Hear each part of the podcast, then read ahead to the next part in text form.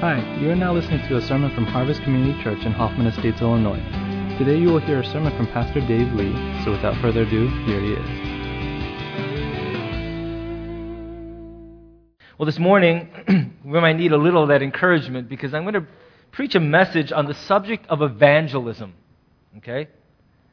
And uh, the title of the message is Sharing Christ as We Go.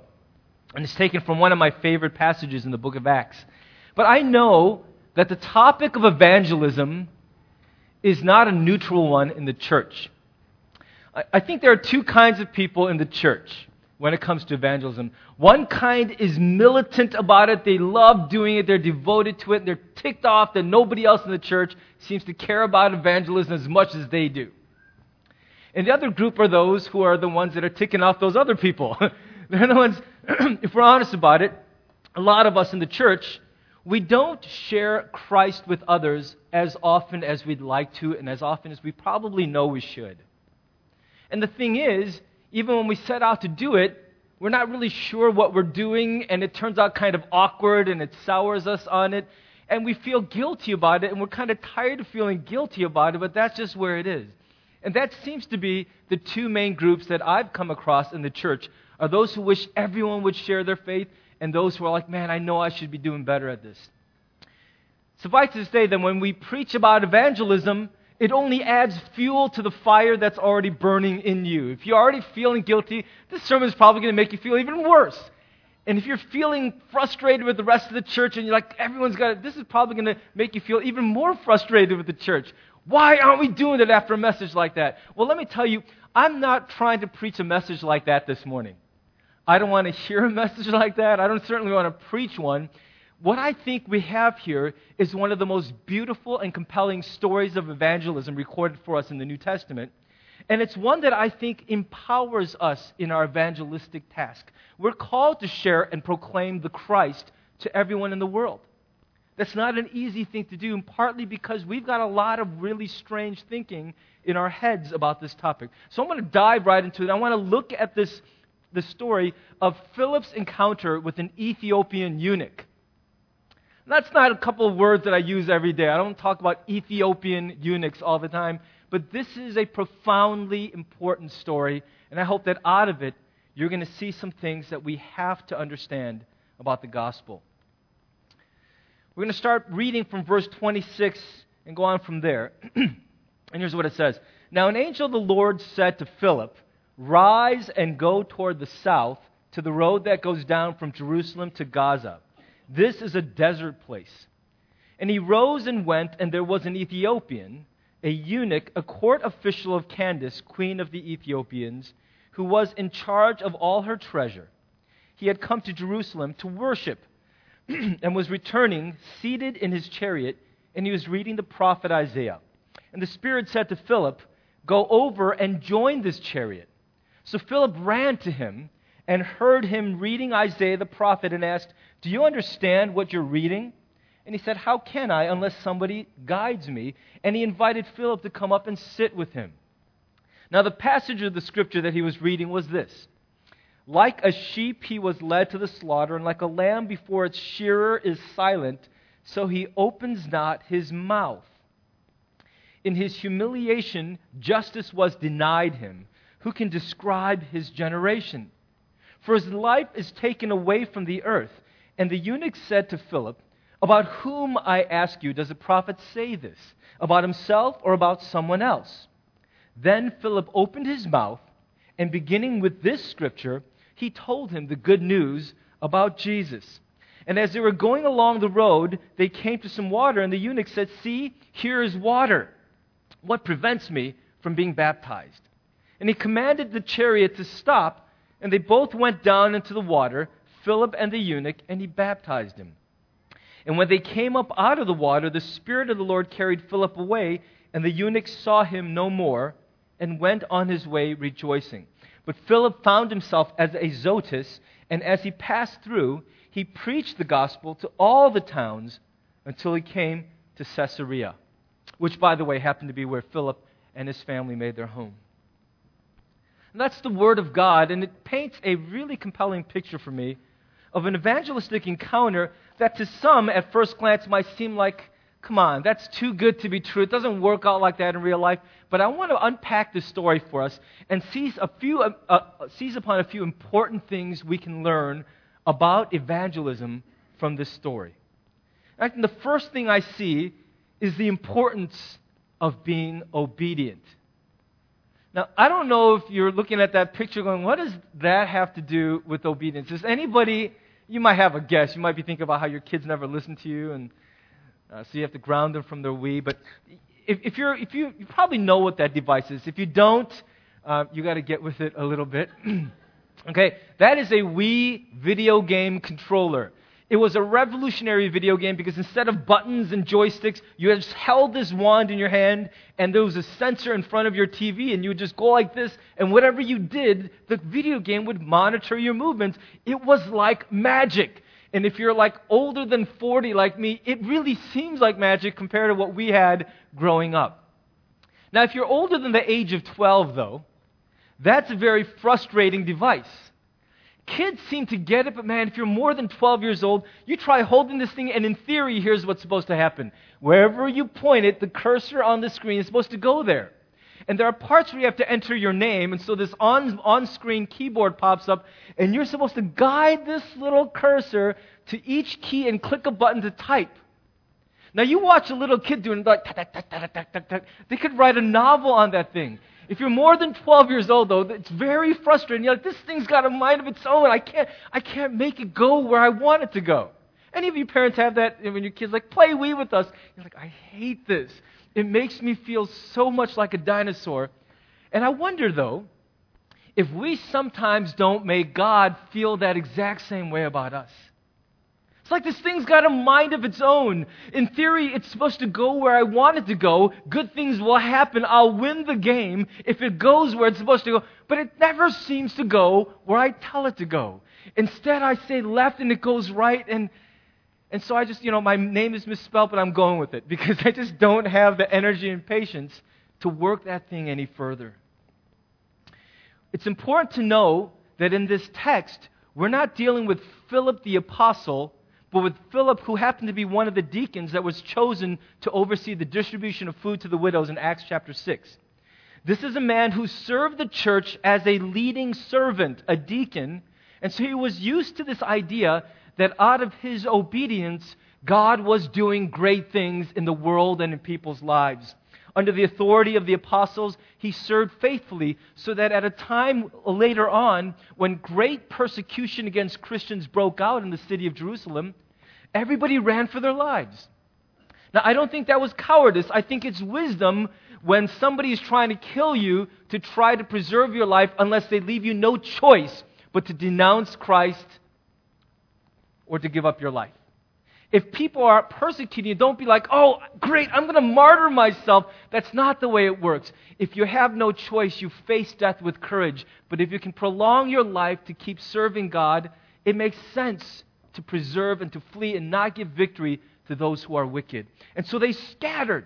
And Acts chapter 8, verse 4 says that as they went running for their lives, they preached the gospel everywhere they went. Now, some of you are still stuck on the whole martyrdom thing. I know that you purists are like, we should love death in Jesus' name. We should run fast towards the guns. We'll talk about it later, okay? We'll talk about it. I could just tell the vibe. I've been preaching here 15 years. I know when some of you are like, compromiser, weakling, you should. Look, I'll cut in line in front of you to be a martyr if it comes to that. But the point is, they're running for their lives. They have been uprooted. They have left their homes, their businesses, and yet it occurs to them wherever they go they are preaching the gospel to anyone who will listen. That's not something new. For Philip and many others, it was a natural outflow of the life that they lived when they were stable. And so, under duress and stress, they continued to live that way because, frankly, it was the only life they knew. And so, as they're going, it says that Philip, in verse 5, the next verse, this is Philip in particular, ended up in one of the major cities in Samaria and was preaching the gospel, and people were riveted to his message because as he preached the gospel, he also, he also worked signs and wonders, you know, supernatural things that God was doing that no human could explain, and as a result, people were glued to this man's message. It's also important to know that Samaria was a place where, where, the Samaritans lived. These are people the Jews had a strong enmity and historical prejudice against. People who are Jews didn't like people who are Samaritans, and yet that's where this Philip found himself. It would be so easy to say, you know what? I want to preach the gospel, but frankly, I don't really care that much if these people never experience the mercy of God. I can't stand them. But he bucked the system. He shed off the prejudice of his people group, and he decided, this is where God's got me. Even these people need to know that they are greatly loved by God. And so he was faithfully and fruitfully preaching the gospel. And while he was there, presumably still in that Samaritan city, an angel of the Lord, a messenger of God, says to him, Hey, Philip, listen, rise and go toward the south road, to the road that goes down from Jerusalem to Gaza. This is a desert place. And he rose and went. I think it's interesting that Luke goes out of his way in writing this to record in, at the end of verse 26 there, and this is a desert place. Here's the reason that's important. Gaza was one of the five ancient key cities of the Philistines. You guys know the Philistines? They infamously produced guys like Goliath. They were the historical enemies of the Jews. They couldn't stand each other. And of their five chief cities, Gaza was one of them. Now, Gaza, a hundred years before the writing of this letter, um, of this record, uh, was destroyed by one of the Jewish kings. He had gone to war against Gaza. He had won victoriously, and he had completely razed the city down to rubble. Nothing was left in that old site but ruins. And so, about 50 years after that, under orders from Pompey, the, the emperor in Rome, the city of Gaza was rebuilt a little closer to the west, closer to the shores of the Mediterranean Sea. Now, why is that important? Because at the time that Philip was alive, there were two Gazas the old ruin of the city and the new city near the shore. And there was consequently then two roads leading to Gaza. One road was well traveled and it led right down to the new city. And it was important as a city because it was the last oasis of civilization before a long stretch of desert road leading to Egypt. It was kind of like that last pit stop before you leave civilization and drive to the middle of Nebraska or something, you know? I'm sorry if you're from Nebraska. I've been to Nebraska. You got to take every truck stop that comes along, right? And so that's what it was. Gaza was important for that. But there was another road from Jerusalem to Gaza, and that was a deserted road that led to a ruin. People used to travel that road, but nobody was on that road today because, frankly, who's got business in a pile of rubble? You've got to have really a strange reason for being on that road. And so when God's Spirit calls Philip, he calls him not to the well traveled road that leads to the metropolis of Gaza. He leads him to take a journey on the desert road that no one travels on that goes to an ancient ruin. Now, I don't know about you, but if I get a, a calling like that, you know, if, if I were to get a missionary calling and God said, Look, I want you to go to New York City or to Kuala Lumpur or Bangkok, someplace where their action is, I think I would be happy about that. But if he said, I'm calling you to the middle of the Sahara Desert, I'd be like, I don't get what the point of that is. I'm wired for strategic thinking. I ask quite often, really, what's the point? And I'm reading this and I'm going, I don't get this. Why is God's Spirit sending Philip on a fool's errand to a deserted highway that leads nowhere? And yet, to Philip's credit, it says in verse 27 he rose and he went. Philip did what made no sense because God's command made sense out of it.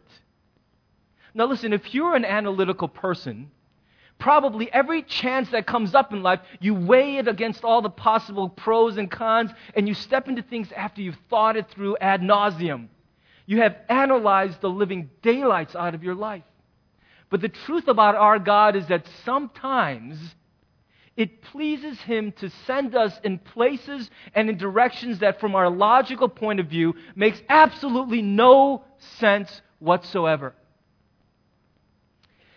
And the summation of our life with Christ is how we respond to every prompting, every command from God, even and perhaps especially the ones that don't make a lot of strategic sense.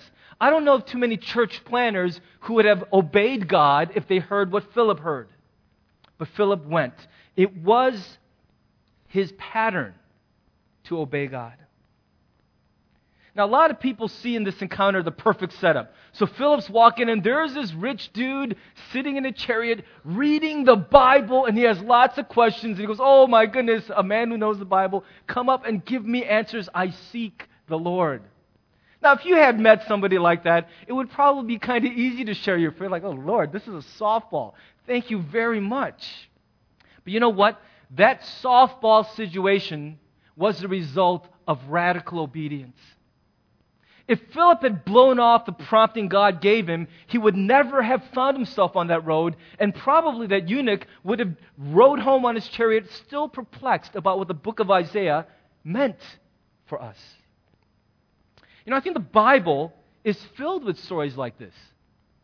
People who strike out without knowing where they're headed, but what they know is this God is no fool, and if he sends me this way, there must be some destiny on the other end of that road. Now, if I'm not God, I've got to learn to trust him because I can't see where this is going, but God can see everything. And if he sends me there, I must follow because my destiny lies down that road and not down this one. I want you to think about Abram leaving the land of Ur where he had wealth and a reputation to strike out for points unknown. Think about Gideon who goes against an army of tens of thousands with 300 men.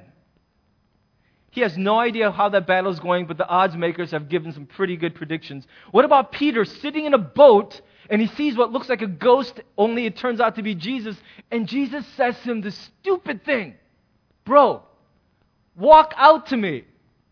And Peter's thinking, oh, that's water between you and me. Last I checked, that's not solid material. I'm going to fall in. And yet Peter steps out of the boat. Such a profound act that John Ortberg managed to write a whole book about that thing. This faith filled obedience is how we find our destinies. And frankly, I think the reason so many of us are so bored, sick of our lives, is because nothing ever happens. Yeah, we buy new stuff, we get promotions, we have to get a new car every two years with that new car smell just to feel like our heart's still beating. But truth be told, we are sick of our lives because they've been so engineered, so wisely crafted, so, so played safe that our lives as we're living them won't actually take us to a place of destiny. They will take us to the most predictable end we will finish our days in safety, cashing in our 401k, maybe die quietly in hospice someplace with a few kids who hopefully made it okay. And that's going to be the story of our lives. Ho hum, wake me up when it's over. And we wonder, what about these other people who tell these stories of like God's in their life and every day's an adventure and they weren't sure where their next meal was coming from? Well, people who experience a life like that don't get there simply by playing it safe. When God calls them, they move, and with that faith filled step into the unknown, they meet their destiny. It's so important that we learn to obey. That there is this sense that when God gives us these inner promptings in our hearts, do you guys know what I'm talking about when I say inner promptings? Some people actually do hear them as audible voices. I really think if, if we tell the truth, that's an, a rarity. It's not an impossibility, but I think mostly what people hear is a very strong conviction in the voice that they've always heard. It's their own voice, the voice of their conscience, their heart. And God hijacks that and says, Listen, I want you to do this. You know you need to do it. You can't explain why, but something in your heart is on fire. And you're like, I don't get this. Normally I'm not that excited, but why am I suddenly feeling like I need to go to this conference? I need to stop for that guy who's got his, his car up on a jack and he's changing his tire. I, you know what I'm talking about? Inner promptings. Pastor Frank was telling me about how he was driving past this one accident and he felt prompted to stop, but he was kind of busy and looked like other people. So he kept going. It turned out to be one of our church members who was in the accident. And he's like, darn it. I should have stopped. I should know better than by now to ignore that inner prompting. And I knew exactly what he's talking about because that's been my story more than once. Do you know that feeling when something in your heart is agitating you? And maybe it's not an audible voice, but it is insistent and strong and it won't let go of you. And you feel like the only way you're going to move in another direction is to just squash that voice and go, Stop it. I don't want to hear that. I don't want to go there. Well, those promptings are very often, not always, sometimes you just ate too much pizza at night, but most often those promptings are from the Lord. And when they hit you, it is God saying, Look, I'm so bored of the way you're directing this film. Why don't we add a gunfight or a car chase? Something. This is like security footage, man. Your life is so uneventful, so painfully safe, it's hard to watch. What if I sent you somewhere to do something that is out of the ordinary and you probably would never think to do it without a prompting in your heart? I honestly wonder if God had not sent Philip on this mission, if he would have walked right past that Ethiopian's chariot and went, Nice ride, man, and then just kept going. Never stopped to think this is a divine appointment, an encounter I'm meant to have with this person. It would have just been another guy reading out loud on the side of the road. How many of those have you passed? People just standing around. Background scenery so absorbed in the safety and the predictability of our normal lives, we often suppress these promptings which God is giving us to spice up our lives and make us feel like maybe I actually showed up on this planet. Maybe I really lived while I was here. I didn't just exist, I really lived. And I'm telling you right now, if you keep suppressing the callings of God and those inner promptings, you will never find your real destiny you will create a life of your own design. It's so important that we learn to obey the promptings of God in our hearts. Are you with me? I don't want you to sit there and feel all guilty. I mean, God's going to give you promptings maybe even this afternoon. I, on the way to church, I drove past a guy in a convertible, uh, it looked like a 1950s era Cadillac. He had sunglasses on, he was an older guy, looked like he was out for a nice Sunday cruise, and his car had broken down. And he's standing there by his car looking so forlorn, like this is not the Sunday I planned. And my heart was just raging like I should go, but I had left the house late. And I had one of those promptings, and I just wonder what that encounter might have been if I had stopped. If I'd felt the freedom to just forget about being up here in time and, and just stopped. I wonder how that would have shaped our destinies and the direction of our lives. And I know that God speaks to you this way. You might not have had a name for it. I know you recognize what I'm talking about. And the next time you feel it, try something. Just go, God, this is crazy. I don't know that guy, but I'm just going to walk up to him and go, hey. Maybe it'll be the next flight you take, and the flight attendant looks really depressed, and you just go, look, I don't even know you, but are you okay? Are you doing all right? Is there anything I can pray for you? And you might be surprised what an appointment from God that turns out to be.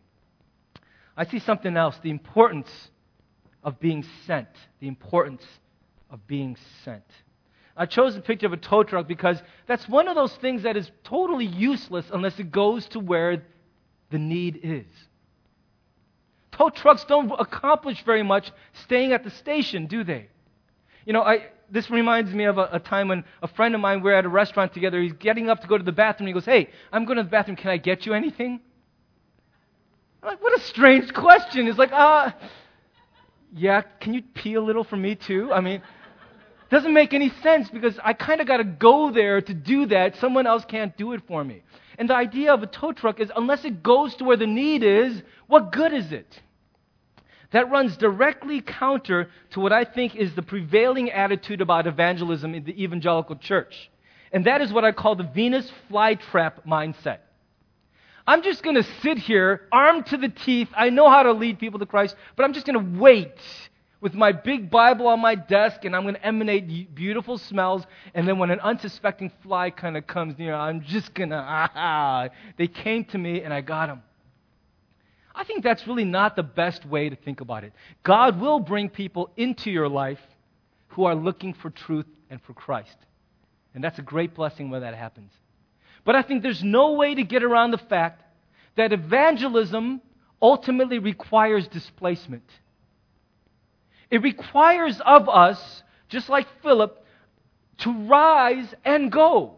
He was doing great stuff in that Samaritan city, but his next destiny lay elsewhere, and in order to catch it, he needed to relocate himself from where he was to go somewhere else. I'm not suggesting that that displacement is always geographic, that you have to move somewhere or go somewhere else. I know some of you are just waiting for the next excuse to move to California.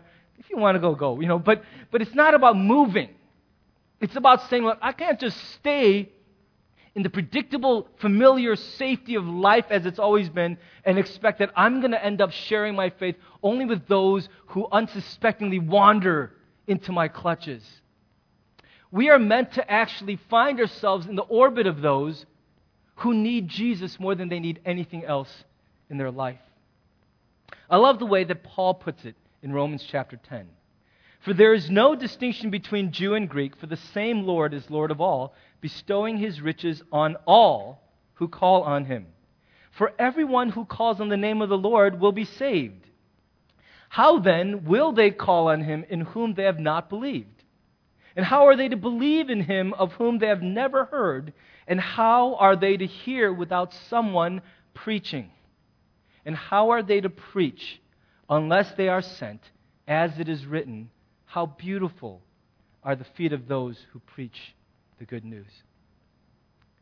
Now, those verses are most often read in missions meetings where we're sending someone to deepest, darkest Africa or, or someplace else where there's no internet, and we're like, oh, how are you going to survive? And we think that's what going means. But you have to realize in our own culture, in our own country, there's such a huge gap. We think people know who Jesus is. I'll never forget the story I heard on the radio of this guy who said, Look, I went to a jewelry store and I thought I would buy a little cross pendant for my wife. And I was looking, and the girl behind the jewelry counter was helping me. And I said, I'd like to look at that one. And she goes, Which one? This one? The one with the cute little man on it? I mean, think about that. This is at a store in London where Christianity is centuries and centuries old. And this girl thought the man hanging on the cross was a cute little decoration. She had no clue in the seat of Western civilization that that was Jesus. You think everybody knows that. Everybody in the Western world knows the story, but the truth is there is this incredible gap in understanding who Jesus Christ really is. And so, this idea of being sent, going, being displaced to go to those who need to hear the truth about Jesus, that is relevant for us right here without moving a single inch from where we live. That displacement is real. I want you to think about the situation of the man to whom Philip had been sent. He was an Ethiopian eunuch, and let me just break that down a little bit. The reason he was a eunuch was not probably voluntary, okay? These servants were placed in charge of very important things that required high trust and focus. And so their masters would castrate them because when you're castrated, you don't look at girls and go, oh, you know, you just like, whatever, I got work to do. It focuses you, it makes you impervious to the, the tricks of seduction, and it was especially important for guys, for example, who like oversaw the king's harem where all his ladies lived. You don't want a guy who's like, oh yeah, the king's asleep. You want a guy who's like, it doesn't work, lady, just go back. Okay? Because he's missing something. It's also really important for the guy who oversees the money. Because you can have some, some honey going, oh, you so fine. How about give me some of the king's money? And he's like, whatever, get out of my way. I'm focused. And that's his job. And so he oversaw the entire national treasury of the Ethiopian king. Now, the king uh, was considered in Ethiopia to be a direct manifestation on earth of the sun. So he was like a god in human form. And so regular government work was beneath him. And so his mother, the queen mother, would take on the royal title of Candace, and she would basically run the government of the nation. And this guy reported directly to her and was in charge of all the money. Now, he had a lot of power. He lived in luxury. He was given an enormous amount of trust and responsibility. So that was one of the defining parts of his life. It wasn't like he was totally down and out. But then, on the other hand, men give me an amen, he was a eunuch. All right? I mean, he was lighter by a, at least a half pound or something, right? I mean, he, this man, he was wrestling with identity issues just like you would if you had lost that part of yourself. I wince whenever I read about this kind of stuff. And I want you to think what he was dealing with because the natural drives that exist in a man were absent from him. he wrestled with this identity that he belonged to somebody else, that as much responsibility as he got, somebody else had mandated this change in his life, given him this responsibility. He wasn't his own man. And on top of all that, in an era where heirs were so important, he would leave behind no descendants. No one would carry on his name. And so while he had a decent life, inside, it wasn't so rosy. He had stuff going on. Does that remind you of anyone around here? maybe in the northwest suburbs of comfortable Chicago, living in a 3,000 square foot house with a three car garage, and everything looks perfect, but inside, not all is well. We all have issues, a brokenness, wounds we're carrying around. Something is going on in us. In fact, some would even say we are defined by our pain, by the wounds we carry around. And this man had some. To make it worse, somehow along the way, he'd come to know of the God of Israel. He was drawn to this God. And so he wanted to worship him, and he went to Jerusalem, which was, if you look at um, where Ethiopia is, in the Roman and Greek mind, Ethiopia represented the outer limits of the known world. Beyond Ethiopia, who knew? Maybe it was outer space. Like they had no idea what was past Ethiopia. So this guy journeyed literally from the ends of the earth to go to Jerusalem reasoning, I love what I know already of this God of Israel. I want to worship him in his temple, in his home city. And that's what he did. Well, when he got there, he had a rude awakening because he was barred from entering the temple at all. According to Deuteronomy 23:1, no one who has been emasculated by crushing or cutting may enter the assembly of the Lord. I chose the tamest of the translations. The others talked specifically about the body parts. This, this law and tradition of the Israelites required that anybody who was a eunuch or otherwise disfigured in their genitalia were not permitted onto the temple grounds because of their disfigurement. I know that seems awfully intolerant and harsh, but that's what it was in those days. So after making this massive journey of pilgrimage, he gets to the temple so excited. He has offerings and carts, armed guards watching all his money. And they go, Hey, sorry, but uh, you can't come in. Imagine what that felt like to him to hear that.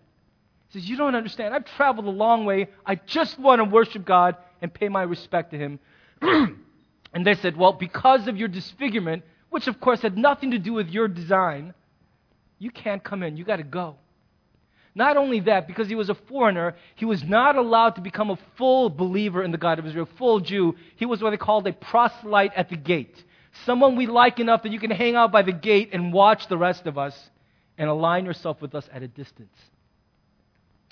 Well, I don't blame him for going back home. I wouldn't want to stick around in a place where I had met with so much rejection and prejudice. But he wasn't going home empty handed. What we notice is this man happened to procure a copy of the scroll of the prophecy of Isaiah. If you have a Bible, you know that the book of Isaiah is not one of the shorter books. It's a pretty lengthy book. And so the scroll, which was handwritten and in one long, continuous roll of paper, was very, very expensive. Now, to the guy who runs the Queen's treasury, money's not an object. But it was also almost impossible for a non Jew to get his hands on a copy of that. And so the backstory, the presumption is this guy worked really, really hard. He used every lead, every negotiating tactic in the book. He got himself a copy of Isaiah. And I wonder why he was so drawn to Isaiah. Um, why that particular book spoke to him. It's probably because the book of Isaiah holds out so much hope for those who think that they are impossible, impossibly far away from God. Look what Isaiah 56, 3 to 5 says. And my blessings are for Gentiles too, when they commit themselves to the Lord. Do not let them think that I consider them second class citizens. And my blessings are also for the eunuchs that's got to just bless you when you're a eunuch. My blessings are also for the eunuchs, and he names them as a group. They are as much mine as anyone else. For I say this to the eunuchs who keep my Sabbath days holy, who choose to do what pleases me and commit their lives to me. I will give them in my house, within my walls, a memorial and a name far greater than the honor they would have received by having sons and daughters. For the name I give them is an everlasting one, it will never disappear. I want you to think about what that would do to this man as he read those precious words in God's in, in, Scripture. He, he, he was drawn to this God even though his people had so turned him away. You know, there are people like that. You know, the truth is, I love our church, but in general, a lot of the prevailing idea in America is that the church suck. That Jesus is cool and his people suck. They're terrible. They turn us off. They turn us away. I don't think that's true of us, of course. We're the one great church in town. But, you know, I think in general, God's people cause far more pain than God does. And the bitterness and hurt a lot of people are carrying around is not because Jesus did them wrong, but because his so called representatives so misrepresented him. And yet, because God himself was so compelling, this man would not be discouraged. He wasn't going to say one bad experience and it's game over, forget it. I'm done with these Israelites and their stupid God. He said, Well, I'm done with the dumb Israelites, but man, their God just keeps calling out to me. I need to know him. See, I think it's a mistake to call everybody outside the church a seeker. I don't think that's accurate. I don't think it's honest. Not everybody's a seeker. That word should be reserved for those who are actively looking for something, who are ready in their hearts, not because of their own readiness, but because God has been shaping them for this. This man is a true seeker. Even this sour experience would not cause him to shut down. He bought a Bible at his own expense with great fervor. He's reading along the way, saying, I need to know the God behind these words and this system. He draws me out. James MacDonald, who's just up the street a little ways from us at Harvest Bible Chapel, he talks about his evangelistic uh, philosophy, and he calls it red apple evangelism. Anybody heard of this strategy? Red apple evangelism. so James MacDonald sees the world, uh, non-believing world, in two basic groups. Okay, I'm sorry. By the way, let me. I, I put this slide in the wrong place there. There are green apples, and these are people who just are so far from the gospel. They're not thinking about it. They don't need it. They don't want it. Spiritual things are not in their orbit at all, on their radar. And so they're happy exactly as they are. God has not seemed to be uh, breaking them or shaping them. So if you go up to them, calling them a seeker, and you say, Look, do you know that you need a Savior? Their response is, Saving from what? My life rocks. It's way better than yours.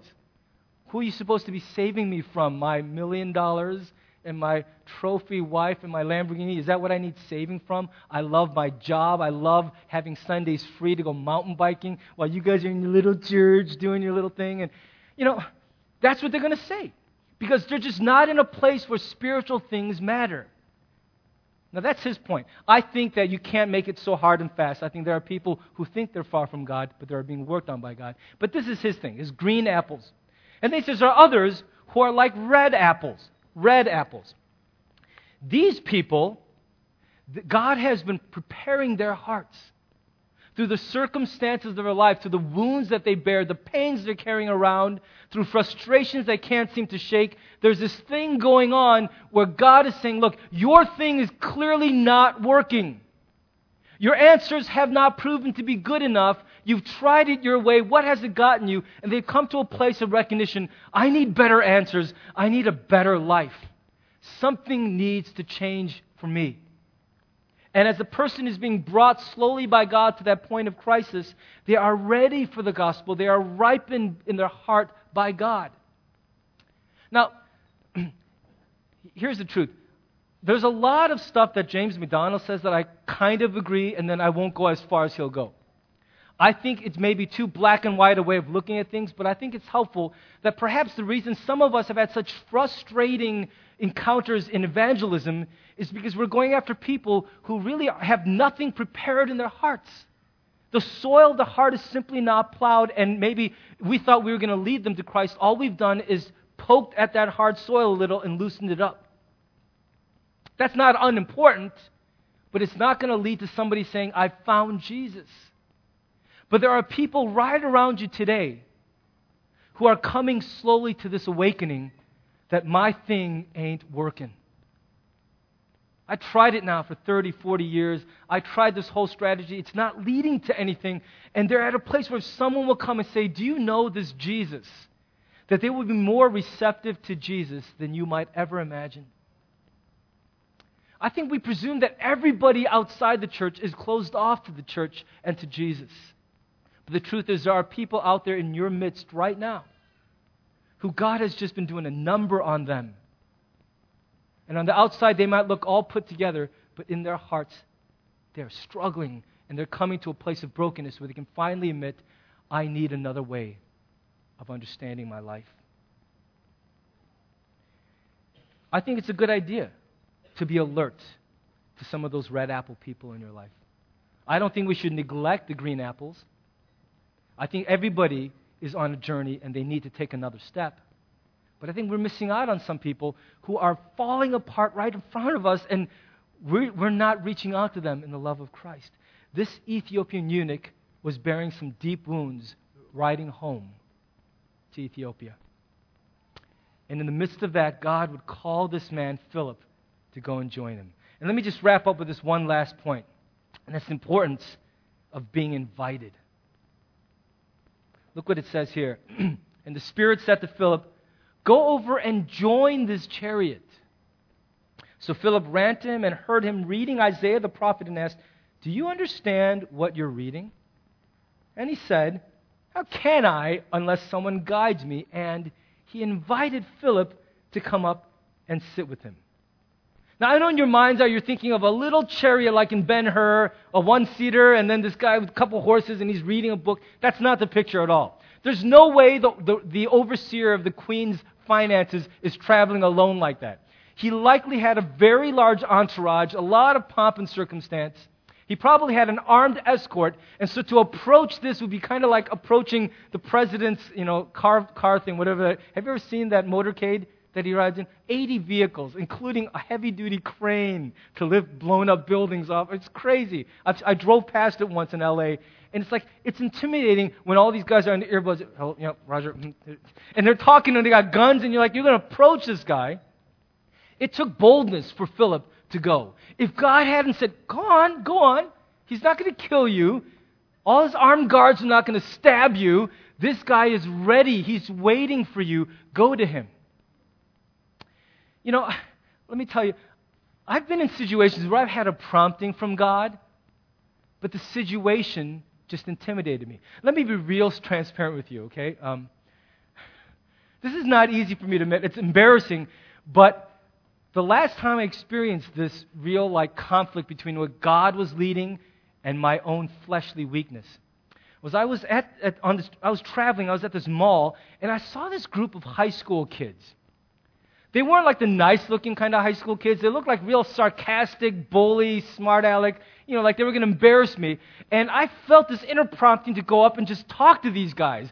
I couldn't suppress it. It's like, go and bless them. These guys are just sitting around the mall. They have no life. Go and talk to them. And I wanted to, but then I kept playing out the scene where they're like, oh, yeah, you know, like making fun of me. Oh, yeah, okay. Mister. And I was, you know, I was right back transported in time to high school. And I was going to be embarrassed by a group of kids who I could have been old enough to be their father. And peer pressure still works at 42. I was astounded. I'm probably the only person like this. The rest of you are like, whatever, and you march up. But man, I was intimidated. I didn't want to look like a fool in front of these kids. Another weird thought I had is, what if they beat me up? what a stupid thought. But that last thought helped me feel a little bit of dignity as I just walked away and ignored them. People who are far from God aren't always going to be approachable.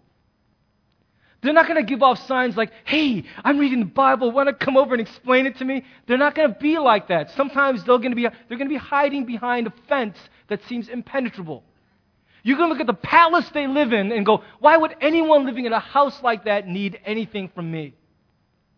I'm intimidated. They're so much more accomplished. They're so much more educated. When they open their mouth to talk, I feel like a baboon. What am I going to say to this person that could possibly bring value to their lives? It takes boldness to go when you're sent. And what's amazing is if we make the first step towards a person God's prepared for us, what we'll find is invitation and not rejection. What's also amazing about this encounter is instead of launching into a spiel, instead of going, hey, sit down for a second, do you know that, that God has a plan for your life? And do you know there are four laws governing the spiritual world? And, you know, instead of launching into a spiel or goes, oh, check it out, check it out, this is big ravine. It's an impossible chasm, and you're on one side and God's on the other. And let me show you this cool thing with this cross shaped bridge. And, you know, those are great, but instead of just launching into it, presuming anything, I love that Philip walks up to this man and humbly, without presuming anything, just asks him a question. He says, Hey, do you understand what you're reading? And what if the answer had been, Yeah, I do. I'm having quiet time, dude. Thanks, man. I'm really rocking this passage in Isaiah. Well, that'd be fine. But imagine how offensive if this guy knows what he's reading and you're like, hey, are you reading the Bible? You don't look like a Christian, so let me just kind of, because you kind of have funny hair and you have a cigarette tucked behind your ear, you couldn't possibly be a Christian. Let me preach at you. How do you know? You know, we as Christians, we're notorious for judging books by their covers, aren't we? And I think that's why we work so hard on our covers. Because we suspect everyone looks at us the way we look at them if we don't look perfectly put together, manicured, cultured, suburban, all that, urban, chic, whatever, people aren't going to buy uh, what, what's really going on in us. The truth is, we're too quick to presume we've got people figured out just by one look at them, by one chance encounter. That's why it's the height of wisdom to open with questions, not with declarations. To just ask them, look, what is your understanding so far of everything you know about God? Where are you at? What's your journey been like? Why are you standing by a roadside reading a Bible at all? Why are you even talking to me? Why are you open to this? Questions signal humility, a learner's posture, and it gives that person a chance to testify before you launch into your sales pitch. And the truth is, I think we should memorize our sales pitch and throw it in the garbage. We're not trying to sell anybody anything. We're trying to introduce one person we love to another person we want to love. That's what we're doing in evangelism. His question was based on a passage in Isaiah 53. And as you're reading this, it paints a beautiful picture of Jesus, who, though he was the only human being who ever lived who did not deserve punishment, bore the most horrific kind of suffering, so that through his wounds he would come to heal our wounds. That's the story of the gospel. And I want you to think about how compelling this story was for the eunuch, why he'd settled on that verse and was reading it aloud. Often, when you read something aloud, you're trying to really get it to sink in. Have you ever done that? You're reading a textbook for homework, it's just not sinking, so you start reading it out loud, and it's finally, it's like, oh, breakthrough. He's dwelling on this because something inside of him instinctively is identifying with this broken man.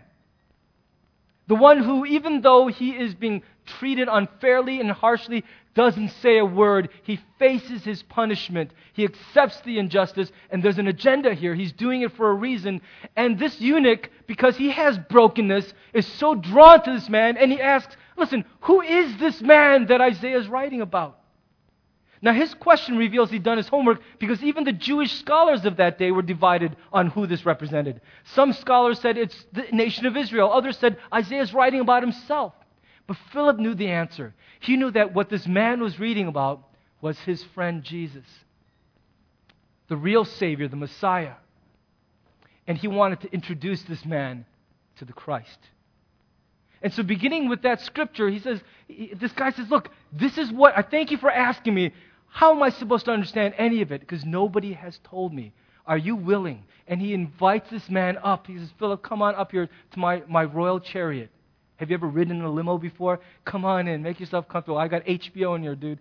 And he, he's just riding with him for a while, and throughout that journey, he is unpacking God's Word.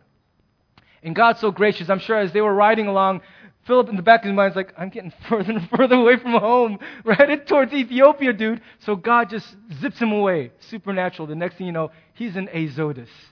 By the way, another one of the five chief Philistine cities. Philip is a missionary to their historical enemies. People they once hated and killed, he is now leading to Christ. It's so important that we take a posture that leads us to be invited into people's lives. We're not beating anybody over the head with the gospel. We're saying that I have a love that I've found, that found me, which, if you knew it, would change everything for you. I just want to be invited into your life. You know, and here's the thing it's not us they're inviting, it's Jesus. He's the one that the more they get to hear and know, he just draws people. And if we start to look and sound like we represent him, they will invite us because they're really inviting Jesus into their lives. I don't think anyone likes to be sold. Today, when I see a 1 800 number on my caller ID, I just turn it off right away. I don't want to be sold on anything. We have folders in our email clients where that kind of sales pitch directly goes without even passing across our eyes. But a friend is always welcome. A real friend. Not a friend with a plan or an agenda, but a friend with real love a real preparation to be there with me and for me. My challenge and invitation to us is to be friends like that to people. To realize that God is the one doing the work. You're not supposed to make anyone into a Christian. He is preparing lives all around you. He is awakening them to their pain. He's causing them to butt up against brick walls again and again. He's proving lovingly to them that their thing ain't working. And when they come up empty and have no answers, He will send us through the inner prompting of our heart go to this person. Go to this place. Have you ever had a moment where you're like, there's an old friend I haven't talked to for years. They live in San Francisco or somewhere. I haven't thought about them in months. But for some reason this morning, as I was about to bite into my bagel, I thought of that person. Their face flittered across my brain. What if that's God saying, buy a plane ticket? You fly out and see your old friend. Something's going on in their life. They need you right now. They need an old familiar face who loves Jesus. Go to them. Follow that prompting. See where it takes you. Because on the other end of that line, God has been working and working to massage that person's heart. And it will be our joy again and again to watch people see in Jesus the fulfillment of their longing and the hopeful answer to all their big questions. To me, this is evangelism. It doesn't have to be awkward or intimidating or artificial it doesn't have to be a drive by shooting of God's truth to unsuspecting pagans on the street who I never want to see again, but at this moment, all I care about is do you know that you're going to hell without Jesus? You know, there's a place for some of that momentary cold call evangelism. But right around you in your own life are people God has been getting ready. And when you get that prompting in your heart, well, will you follow through? Will you pay attention to it? Will you obey it? Whatever the cost. I hope that we will. I hope that it'll be our joyful experience to see many people be led to Jesus Christ in this way. Thanks for your attention. Uh, I, I want to invite us, if we would, just together to bow. And uh, we're going to pray together.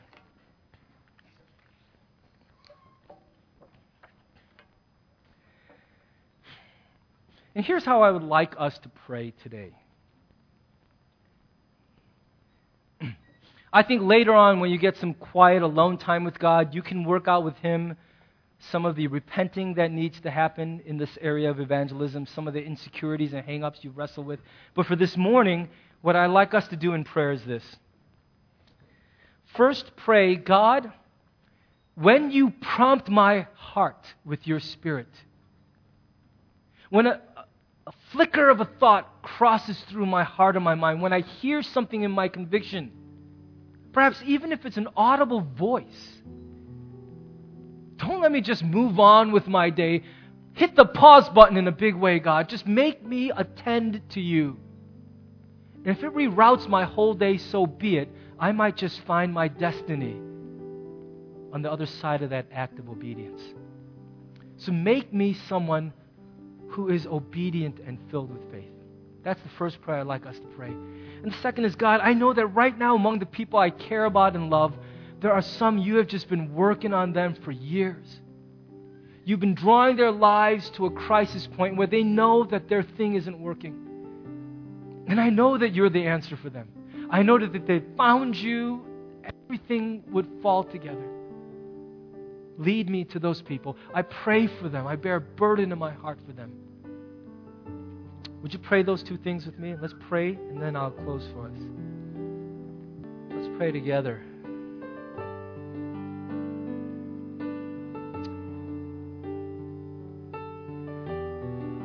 Lord, I, I know that you're not silent. You are a God who speaks. If we earthly creatures are so full of words, how much must you have words of truth bursting in you? And we know, Lord, that you are leading us all the time. That you send that little thought or conviction or a word into our hearts, into our minds, that just grabs a hold of us. We can't shake it easily. And we know that those things are so often from you. And so, our prayer together as a church is that you will make us a people alert to your promptings. And men and women who, when we hear you calling, will go as commanded, will follow you without knowing where it's taking us, would embark with you on an adventure where we will meet our destinies and really feel that we've lived on this earth. Fill our lives with adventure, with powerful encounters, with beautiful people we'll come to meet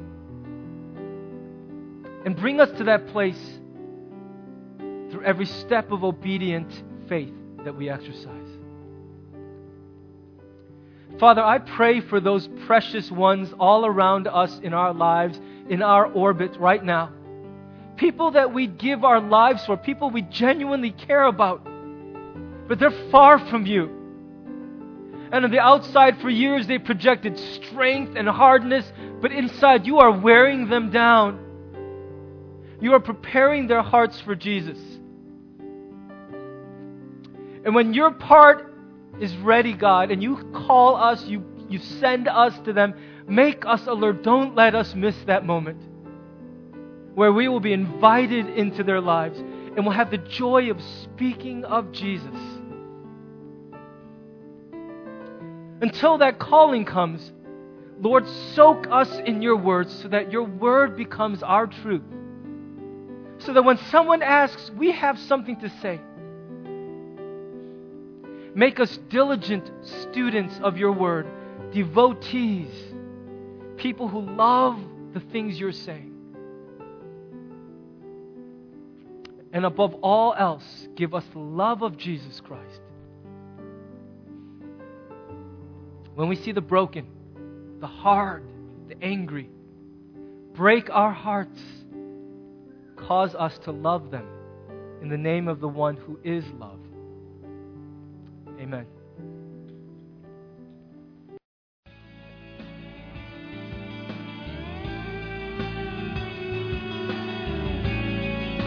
Thanks for listening to the sermon from Harvest Community Church.